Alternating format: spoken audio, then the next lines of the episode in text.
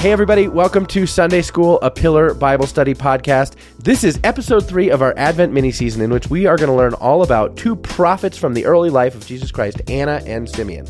I'm your host, JD Flynn, and we are joined by our Sunday school teacher and prophetic scriptural scholar extraordinaire. He's getting ready for Christmas, he's making his list, he's checking it twice. He's going to find out, everybody. So be nice. Dr. Scott Powell. Scott, How are you doing? How are you? I'm great. I'm merry. You're merry. You're you're merry. I'm getting there. We're getting closer to Christmas. Yeah, it's not We're Christmas allowed to be a little more merry the further. Yeah, the we weeks work go, towards. I think this is if I if I'm doing the math in my head correctly, and I don't know, Is this merry Sunday? but I think that we are publishing this episode of the podcast on Gaudete Sunday or thereabouts. not Laetare. Laetare Sunday is in Lent, but both always mix mean those up. to be to To rejoice. be pink. Yes. Oh, to rejoice. to be to be merry. We shall say. So, um, Scott, what we are going to talk about in this week's episode of Sunday School. Every priest is yelling into their phone. It's rose. oh, for gosh, I don't. we don't, have to go down that road. Don't I'm take just- me down. Don't take me down that country road, Doctor Powell. I will not. Okay, what we are going to talk about in this episode is a kind of wrap up to our Advent mini season of Sunday School. Uh, I know you guys have been enjoying this a lot, and you can't believe it's time to wrap it up already, but it's time to wrap it up. um, we, in our first episode of this mini season, we talked about a priestly couple, Elizabeth and Zechariah. In the second episode, we talked about a royal couple, Mary and Joseph.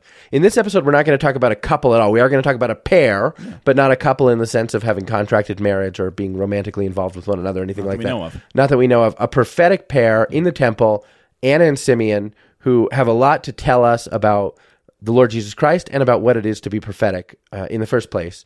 Is that right? Yeah, I think that's fair to say. And so in this episode, we're going to focus our attention on Luke chapter 2, verses 22 through 40. Uh, Luke chapter 2, verses 22 through 40. And um, as is always the case in Sunday school, we have asked Pillar co founder and editor, our colleague, Ed Condon, to read for us the scripture verses upon which we will meditate. So if you have already read Luke 2, 22 through 40, you can skip ahead to to the 430 mark in this podcast. but if you haven't read it, or if you just like listening to Dr. Condon read the scripture to you, here's Ed Condon with Luke 2, 22 through 40. And when the time came for their purification according to the law of Moses, they brought him up to Jerusalem to present him to the Lord, as it is written in the law of the Lord. Every male who first opens the womb shall be called holy to the Lord, and to offer a sacrifice according to what is said in the law of the Lord, a pair of turtle doves or two young pigeons. Now there was a man in Jerusalem whose name was Simeon, and this man was righteous and devout, waiting for the consolation of Israel, and the Holy Spirit was upon him. And it had been revealed to him by the Holy Spirit that he would not see death before he had seen the Lord's Christ. And he came in the Spirit into the temple, and when the parents brought the child Jesus to do for him according to the custom of the law, he took him up in his arms and blessed God, and said, Lord, now you are letting your servant depart in peace according to your word. For my eyes have seen your salvation, that you have prepared in the presence of all peoples, a light for revelation to the Gentiles, and for glory to your people Israel. And his father and his mother marveled at what was said about him. And Simeon blessed them, and said to Mary his mother, Behold, this child is appointed for the fall and the rising of many in Israel, and for a sign that is opposed, and a sword will pierce through your own soul too, so that thoughts from many hearts will be revealed. And there was a prophetess, Anna, the daughter of Phanuel, of the tribe of Asher. She was advanced in years, having lived with her husband seven years from when she was a virgin, and then as a widow until she was eighty four. She did not depart from the temple, worshipping with fasting and prayer night and day. And coming up at that very hour, she began to give thanks to God, and to speak of him to all who were waiting for the redemption of Jerusalem. And when they had performed everything according to the law of the Lord, they returned into Galilee, to their own town of Nazareth. And the child grew and became strong, filled with wisdom, and the favor of God was upon him.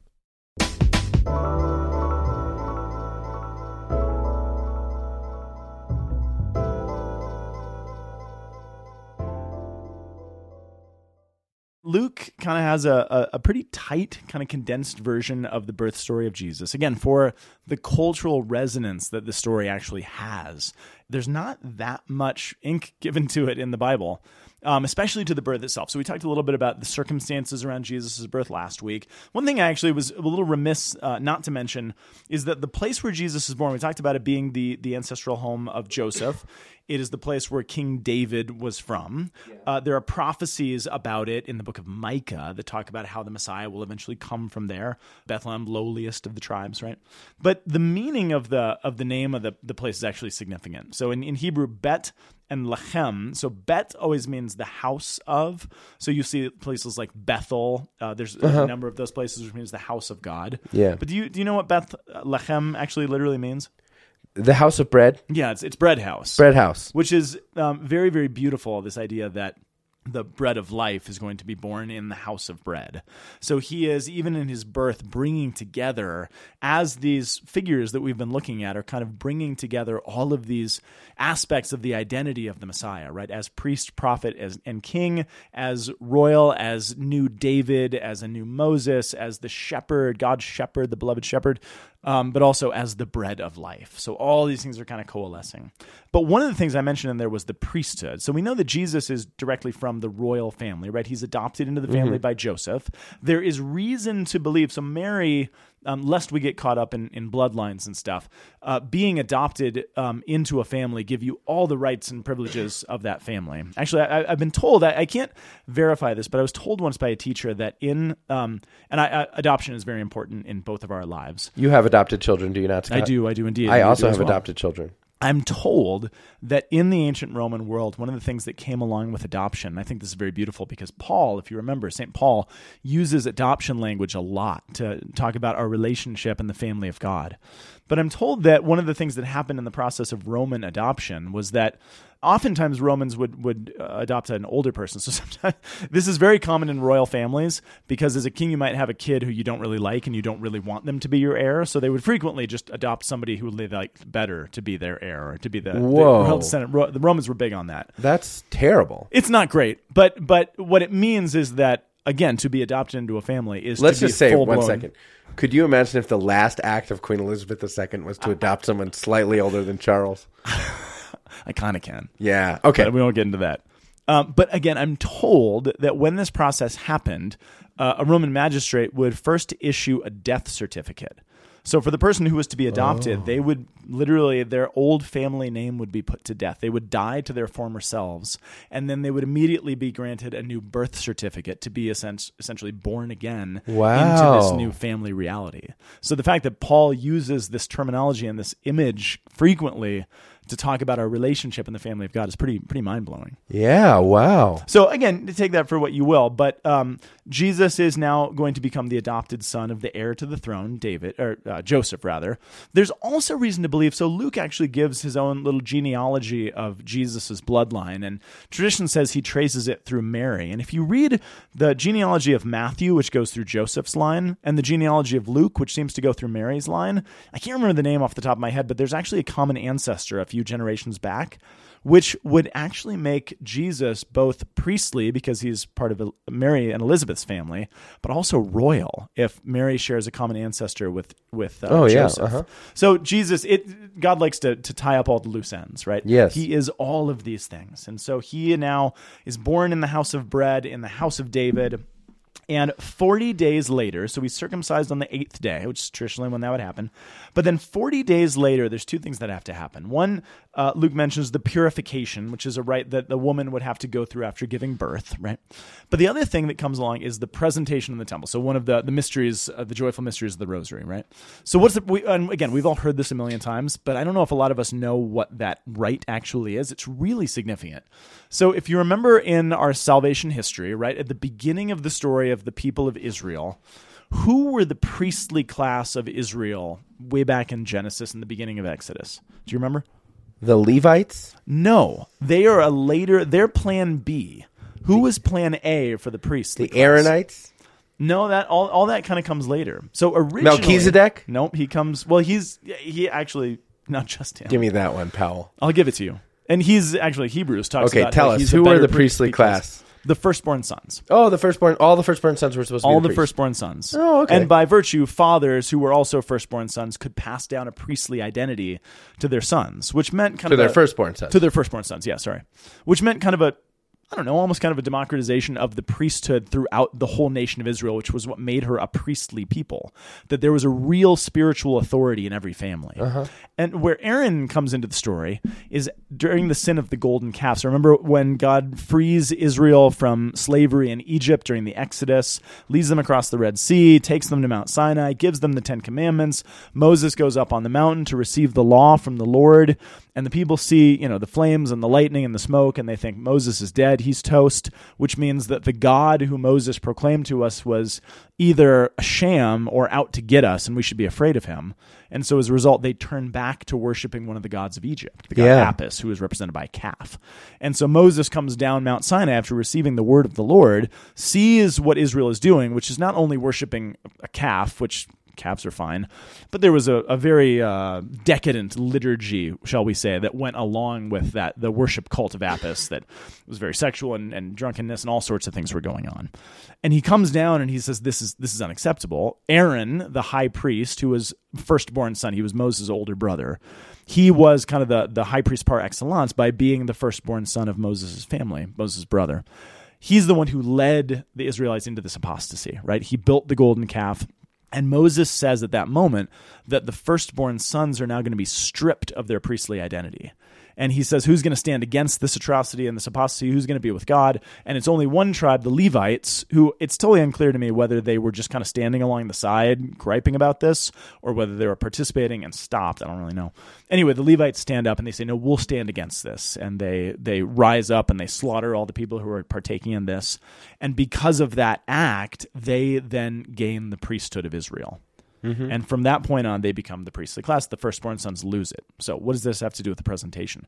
The presentation is this kind of heartbreaking ceremony that would happen for every family who had a firstborn son. And every firstborn son had to be brought to the temple in Jerusalem and presented to the priests along with a tithe or a tribute to basically say, Thank you for doing the job that my son was supposed to do. Wow. Here is our family tribute for um, having lost the identity that my son was supposed to have, and now you please go do this on our behalf. Jeez. That's what the presentation is. So it's a, it's a very it's kind of a heart wrenching on a salvation history level um, yeah. practice, which demonstrates in a really beautiful way. Number one, the faithfulness and the obedience of the Holy Family to the system that God had established. Even if it was a temporary kind of plan B system, they are faithful to it. They come, it says, uh, in Luke that they uh, bring an offering. It's in verse 24. They bring a pair of turtle doves or two young pigeons. That is the offering prescribed, I believe it's in Leviticus, for families who are impoverished. This is one of the reasons we know that the Holy Family was poor, that they bring the offering of the poor. So they bring this up to the temple. And what's unclear to me, I was afraid you were going to ask me this, and I don't know the answer. I don't know if they're actually coming from Bethlehem or if they're coming from Egypt, where they fled because Oh. of the uh, slaughter of the innocents. It's it's time wise, it's unclear to me. I thought this happened uh, when a baby was eight days old. Forty days. Oh, okay. He's circumcised on the eighth day, but the presentation happens forty days later. So they're about a month and a half in. So again, I, I'm not totally clear on the time frame, but I, I get the impression that probably they've been in Bethlehem for a while. Maybe they've gone back to Nazareth by this point. It's not it's not totally clear. But regardless, the reason I bring that up is that they're coming from a long journey, right? They're trudging into Jerusalem for the necessary sacrifice to bring their offering, to do the job that most firstborn sons could not do, but Jesus is going to take upon himself.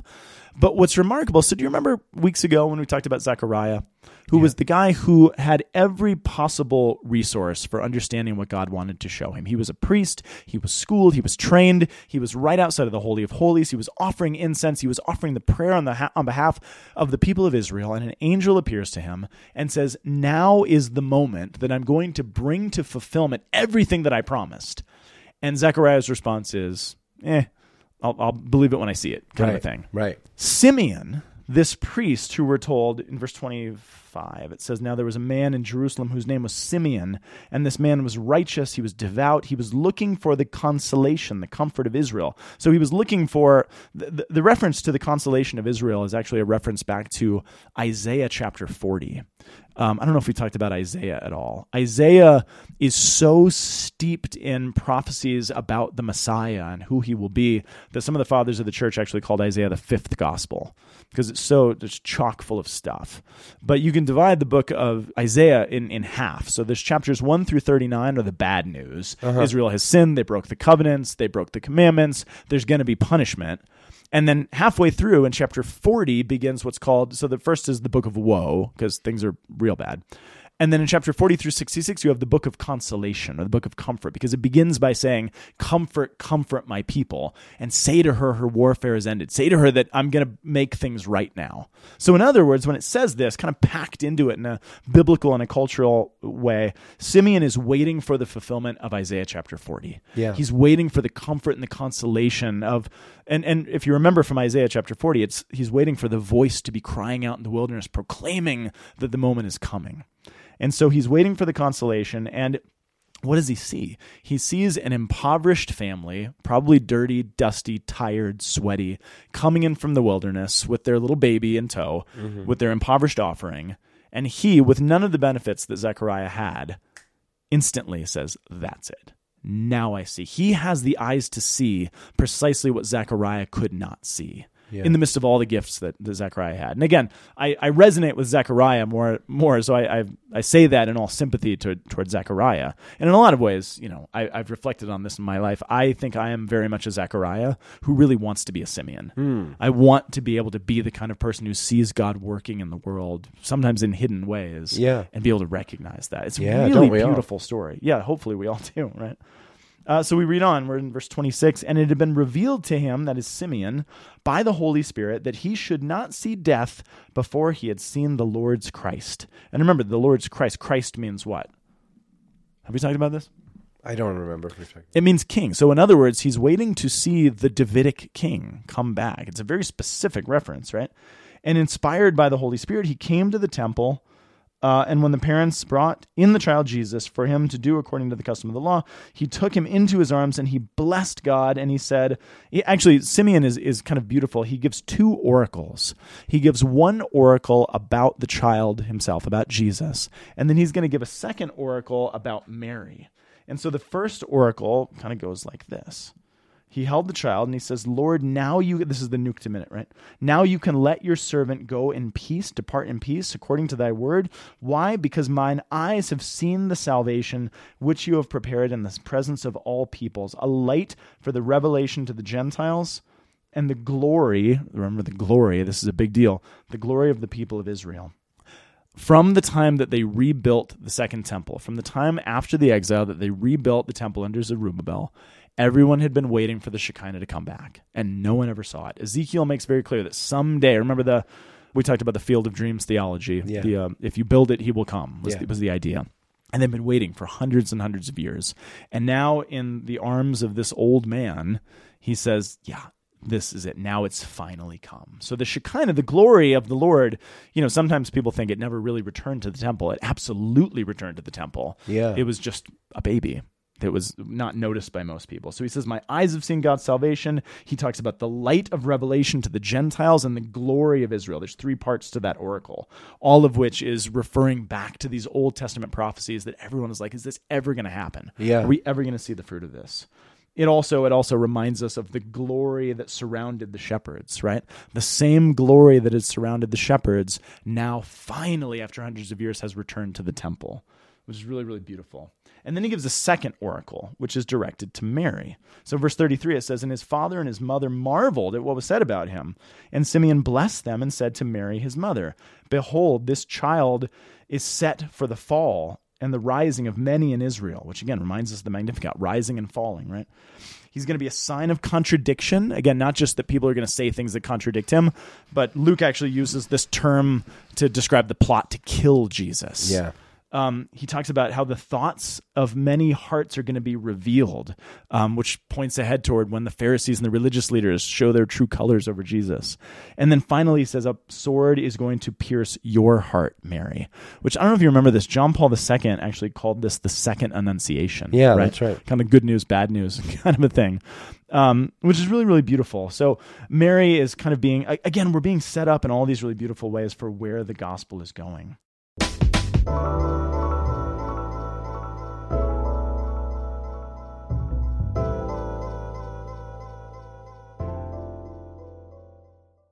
And then it says in verse 36 Then there was also a prophetess, Anna, of the daughter of Phanuel of the tribe of Asher, and she was of great age, having lived with her husband seven years until her virginity. And as a widow until she was 84, she didn't depart from the temple, worshiping with fasting and prayer night and day.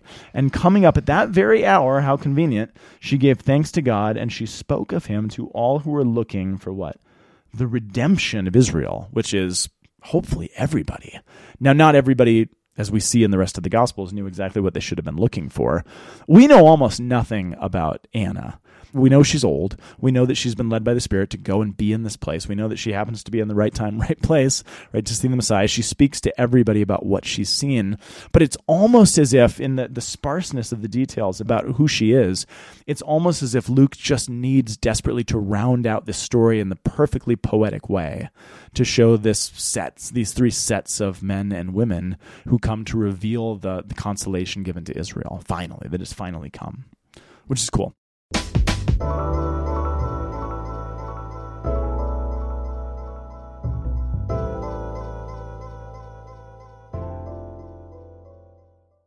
So that's our couples. Now, in our, our, our remaining little time, there's two last things I want to uh, talk about. I'm going to talk about something that Matthew tells us, and then I'm going to close with something that Luke does. Okay. So I want to say a word. It's not in the Gospel of Luke. It's in the Gospel of Matthew. I want to say a word about the Magi. Okay. Right. The uh, wise men, uh, who are not one of the things we we don't know a whole lot about the wise men. One of the things that we do know, I think, pretty definitively, or we can we can guess pretty definitively, is that they are not kings right? We three kings of Orient are. Um, the the term is magi, which is where we get the word magician from, right? Um, and there's a lot we probably could say about this. They're fairly mysterious figures. They come from the east, which I guess depending on where you are in the world, you know, directional things can mean a lot of different things. You're from New Jersey, um, which I I'm not. But I remember when we we were both at not at the same time, but we were at a school in Ohio, and I remember being really frustrated as a Coloradan that people seemed to be very directionally challenged when I was there, and they had very weird. I, so if if you're because we always know we always know here in Colorado which way is west because we and then in all the other directions because we know where the mountains are. Well, I was more going to say, like, if you're in New Jersey and you say that somebody's from out west, I mean, you could mean Pittsburgh for Pete's sake, right? It can, I it- suppose. it's it's subjective how far we're actually talking, Or even western New Jersey. or even Western New Jersey, right? Mm-hmm. But so for the the Jewish people, the East is anywhere across the Jordan, Mm. right? That's that's where the East is. It's kind of the out there region. So mm-hmm. where do these guys come from? Well, the term magus or, or magi, which again refers to magician, it's a it's a term that is often associated with Arabia. Here, here's here's why I think this is important. Again, without dwelling too much on the magi, there's two things that are important about them. Number one, they come looking for something, almost inexplicably, right? So where they're from actually matters, and based on kind of things that we can sort of deduce about their titles and who they are and what they bring with them, they probably either come from a region around Arabia or maybe Babylon. Partially because uh, gold comes from this region. Frankincense is only actually, uh, you can only get in the Arabian region around Babylon. Um, and myrrh actually comes from this region as well. So we can we can do some things geographically based on what they bring. And I wonder, and the term itself is used sometimes for the region around Babylon, You mean Iraq? present day Iraq. I just want to put people where they are. Yeah, Okay. present day Iraq. Mm-hmm. But the reason I actually say Babylon, if you remember, do you remember our first episode? I talked a lot about the book of Daniel and the Babylonian exile and the Babylonian exile. What what was interesting about the Babylonian exile is that once the Babylonian exile ended, and a guy named Cyrus, who was a Persian who had defeated the Babylonians, he allows the Israelites to go back home and basically rebuild Jerusalem. Yeah. And what we know about the story is it's it's not quite an Egypt Exodus sort of a story, right? It's not that everybody just kind of grabbed everything and, and hightailed it out of there and crossed the sea or something. Um, most Jews probably stayed in Babylon because number one, Cyrus was actually pretty friendly to them and let them practice their religion. And for a second point, there was no Jerusalem to go back to. It had been sacked and burned and destroyed. There was no infrastructure. So some people go back, but a whole lot of people stay. And actually, up until the 1940s, the second largest population of Jews in the world was actually in Baghdad, mm-hmm. which is remarkable. So it, it tells you that for a long, long time, there was still, there maintained a Jewish population there. Yeah. And others scattered around the Mediterranean world, which is why St. Paul can visit all these different synagogues around the Mediterranean. These people had sort of scattered in the diaspora. But there's a huge population that remained in Babylon, which means that the scriptures remained in Babylon, which means that the prophecies of guys like Daniel might have been fairly well known because he was a prophet living, working in the Babylonian empire and Right. kingdom that might have been known. And if these are men who are men of learning and want to seek wisdom, um, astronomer, they're, they're, they're probably somewhere between the realm of uh, what we think of as astronomers or astrologers. And I don't mean astrologer in kind of the, the weird new agey way, but they're, they're, they're reading the signs of creation, they're reading the stars, but they're also trying to deduce meaning from it, right? Again, it's, it's unclear to the degree that, you know, sorcerers and manipulation of stuff. I, I don't know. I'm not sure. But these are guys who are obviously curious, curious about the world. And I wonder if they were curious enough to have read the Old Testament or read the Hebrew scriptures uh-huh. because it's part of the culture. And if you read it carefully enough in Daniel, you would have known really about the time Right, we that talked Messiah about was that. supposed to show up. That everyone knew it was about the time, right? So there were a lot of false messiahs and all of that. Exactly right. Right. Which puts them on the road at the right time. But the other thing that they may or may not have been aware of is a passage from the book of Numbers, everybody's favorite book, right? Um, people don't spend a whole lot of time in the book of Numbers, but there's one story in the book of Numbers that I just want to highlight for a second. And it's the story about a guy named Balaam. Do you remember Balaam? Yeah, from numbers. yeah. Yeah, he has a donkey that speaks to him. Yep. So the story goes like this. There was a guy named Balak. So this is the period of time when Israel has been they they've been released from Egypt, right? They've crossed the Red Sea and they've had the golden calf thing that we talked about. They've had their downfall and now they're wandering in the wilderness for the 40 years, waiting for the the sinful generation to die off so that they can go and take the promised land in a new generation.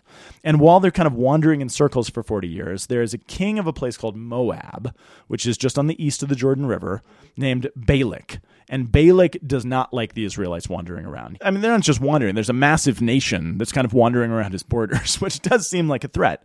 Potentially. And so, what Balak does is hire a guy named Balaam, who's a sorcerer, a magi to he was basically a sorcerer for hire and he hires him to go to the people of Israel and pronounce a curse on them because they they understand that there's spiritual implications of stuff. And as the story goes, Balaam, who's a sorcerer for hire, goes out to pronounce this curse on Israel and keeps every time he opens his mouth, a blessing comes out, right? Mm, that's right. That's and right. And he has a donkey who talks to him and, and shows him what's up Yeah. for a while too. But in one of the times that he tries to pronounce this curse over Israel and it comes out in words of blessing, he says this. And it's in Numbers chapter 24. It's in verse uh, 16. Um, the oracle of him who hears the words of God. Now remember, he's trying to curse them. And instead, uh, out of his mouth comes this the oracle of him who hears the words of God. Remember, an oracle, a sorcerer is supposed to be someone who can see and hear and experience things that other people can't. Yeah. He has spiritual insights that, that you know you don't have, so that's why you get a sorcerer. But this oracle hears the words of God and knows the knowledge of the Most High, who sees the vision of the Almighty falling down, but having his eyes uncovered. And he said, I see him, but not now. I behold him, but not nigh. A star shall come forth out of Jacob, and a scepter shall rise up out of Israel. And it will crush the forehead of Moab, and break down all of the sons of Sheth. Edom shall be dispossessed, and all of his enemies will be dispossessed. So there's a prophecy way back in the book of Numbers about a sorcerer who is a magi, who is hired by an evil king to try to destroy Israel. And in his trying to destroy Israel, he pronounces this prophecy about a star, a Messiah who's coming, but not yet, a star that is going to come forth as a sign of his birth, a scepter that he's going to be given, and Edom, which is an enemy kingdom of Israel, who's going to be dispossessed. So, how does that play out in the story of Jesus? What does Herod do? Remember, the Magi come Right. because they see a star. Maybe they're familiar with this. Maybe Yeah. they're not. But they see a star rising. Yeah. They maybe are familiar with the prophecies of Daniel. Something has aroused their curiosity. And so, if you expect a king to be arising and a scepter that's going to be given to this guy, you go to Jerusalem because it's the capital city. It's where the king is. Yeah. And they get an audience with Herod, the king, and they say, We would like to know where the king is. And he says, What are you talking about? Right. he's a little confused. And so, what does he do? He tries to use the Magi to destroy the true king of Israel, just Yeah. like Balak did. Yeah. And instead of destroying, they're actually going to pronounce blessing upon him and Yeah. give him these gifts. But this this prophecy is what sets us up for that story. The other kind of piece of it, so the, the star is significant, the scepter of the kingship, and then the Edom piece. I don't know if I said this on our, our first episode. Herod was not Jewish, which is one of the things that people couldn't stand. It was the rubbing salt in the wound. Do you remember what he was? Edomite? He was an Edomite, which is the tendency of this, and he's going to be dispossessed. So all of these pieces, I think, really kind of beautifully match up. Yeah. And if you take the story of the Magi, which again only Matthew gives you, and you kind of put it in tandem with the story of the shepherds that we talked about last week, you get this sign of Jesus being the king for both the lowly, for the faithful, and for the outsiders. Yeah. Right? We have the lowly, we have the faithful of the Holy Family, and we have these Gentiles, which again is setting the agenda for the rest of the book, which I think is cool.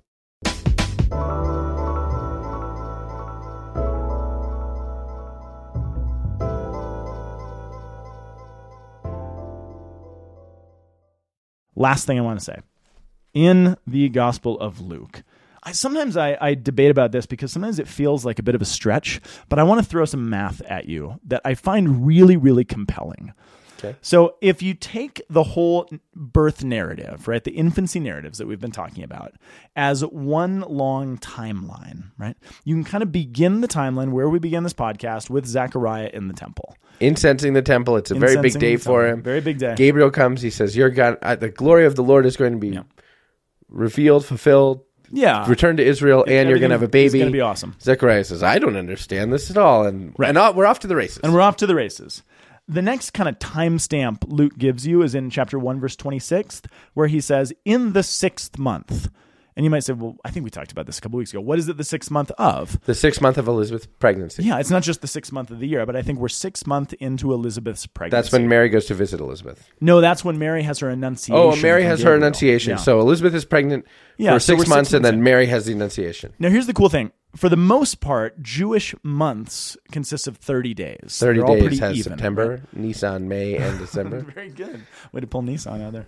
So if That's a month in the Jewish calendar. It's a month. It's the the only month that a lot of people know because it's when Passover is. it's the only month I know. Um, so if it's six months into Elizabeth's pregnancy, and every month has about thirty days, six times thirty, we're about hundred and eighty days into the narrative, right? Uh-huh. The story so far.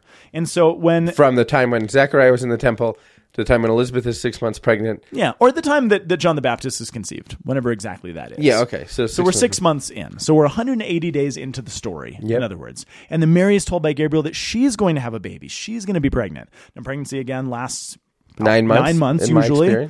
And so if you take nine times 30, that's actually 270. 270. Okay. So 270 days is how long her pregnancy will last. But we start already six months into the story. So if you do 180 plus 270, it puts you in the narrative at day 450. Oh, so from the time Luke starts to the time Jesus is born, roughly Exactly. 450 days. So by the time that the Messiah finally, long awaited, enters the world, it's day 450. Okay. Which is awesome, right? Why? No, it's not because that doesn't make any sense. But that's not where Luke ends the story. Remember, for Luke to get us to the point in the narrative when he says, through the words of Simeon, now is the moment that all of these things have come to Simeon fruition." says this, "Now is the says, moment- Now I've seen the consolation. Now I have seen Now the I've seen the consolation of the Lord." redemptions. Anna says it too. That's right. They both do. The presentation is 40 days after a birth. So if you take day 450 and you add 40 days, it actually puts the consolation of Israel coming to pass at day 490 of the narrative, Wow. Well, that's which is cool. So, I mean, it might remarkable seem like we're because taking just some. to- that's remarkable because Daniel, if you read the book of Daniel, from the time of Daniel until the coming of the Messiah, Daniel found out was going to be 490 years. Right. And now we're saying that the, from the time of the beginning of this Right. narrative until the coming, the glory of Israel being revealed Yeah. is 490 days. There's a parallel there. Which you could say you're kind of doing some backflips through, through hoops to get to, but I. M- but is, Luke- it could very well could be embedded in the text. I Luke's a think Luke guy. knows exactly what he's doing. And so whether you think the number is kind of more symbolic or not, Luke wants to subtly point out to you, yeah, this is what Daniel was talking about. And so, what does Luke want to tell us with that? Why is that? not just cool, but deeply spiritually cool. meaningful. That this is again, wh- wh- this is where we started the podcast, right? The significance of Luke is that um, alone among all of the writers of the New Testament, he is a non-Jew. He's a Gentile, and so the non-Jew is pointing out the fulfillment of all of the hopes and desires of the Jewish people from the beginning of their exile on. And what he wants us to know is through the Magi and through the shepherds and through the Holy Family and all of these other witnesses, himself included, that this isn't merely the fulfillment of a long story of a people called Israel. This is the fulfillment of the whole, this is the consolation, this is the redemption, the salvation of the whole of the earth. And Luke embodies that message in his person as the only non Jew, the outsider, who writes a gospel. It's him and him alone that actually tells you this story, which I, I, I think is really beautiful and poetic. Absolutely. As we get close now to Christmas, Scott, how will you take that to prayer? my prayer for a while has really has been to be more like Simeon. Simeon is, I think, one of the least known figures in the Bible, um, but he's begun to hold one of the greatest places uh, in my prayer life. In that, uh, in a certain sense, we don't have to know much about him because a prophet. Remember, we sometimes misunderstand what prophecy is in the Bible, and we think that prophecy is is merely future telling, which sometimes he can. tell. he says what's going to happen to Mary, and he reveals something to her. But a prophet is not just someone who tells the future. A prophet is someone who reveals what God is doing in the world. And what Simeon does is, under veiled circumstances, in unlikely of places, and in unlikely of people, at least to the eyes of the world, Simeon is helping to reveal to everyone around him what God is actually doing. I don't know if anybody listened to Simeon. Maybe he was just the crazy old man that hung out in the steps of the temple, or if anyone listened to Anna, who was the crazy old woman who was, you know, always ranting about something. But their job is, again, maybe they were the least likely people you'd expect, which is the Magnificat of Mary in a certain sense coming to pass. But they're doing the job of prophets, and that, yeah, they're telling the future in some sense, but they're revealing where God is in the world and they're pointing fingers toward this is where he is, pay attention. Which Luke, again, even as in his person as a Gentile, is saying this is where God is at work, pay attention. So I want to be more like Simeon. Thanks be to God. Amen. Well, you have certainly shown us more concretely where God is in Scripture as we prepare for Christmas. He's in chapter two. Thank you for showing us the presence of Christ um, in this Advent season and um, in the men and women who God used to reveal, um, not only to reveal, but to bring to fruition his long awaited promise for the whole of the world. Scott, you will certainly be in my prayer as we get closer to Christmas, and listeners, you will certainly be in our prayers as well. We hope that this Advent mini season has been spiritually fruitful for you, and we hope that you will be ready uh, after. Um, probably during the season of Christmas, but after Cr- Christmas Day itself, sometime in the new year, for um, our full season two of Sunday, or the Sunday School podcast on um, the Book of Psalms. Oh my. Oh my! Oh my. Oh my! Scott, it's a little early. It's a little premature, but um, Christ Don't has do come it. into the world, and He has. He has truly though. well, he has. Christ has come into the world. And Merry Christmas to you. Merry Christmas to you and blessed Advent. And Merry Christmas to you, dear listeners. Sunday School is production of Pillar Media and Ed and JD Production. I'm your host, JD Flynn. We are joined by our Sunday School teacher and Advent tide greeter himself, Dr. Scott Powell. Uh, a little. A little elf of Christmas for us all. Scott, thank you so much for being with us. And listeners, thank you so much for tuning in. Our executive producer is Kate Oliveira, and we will be praying for all of you in the conclusion of Advent and in the Christmas season.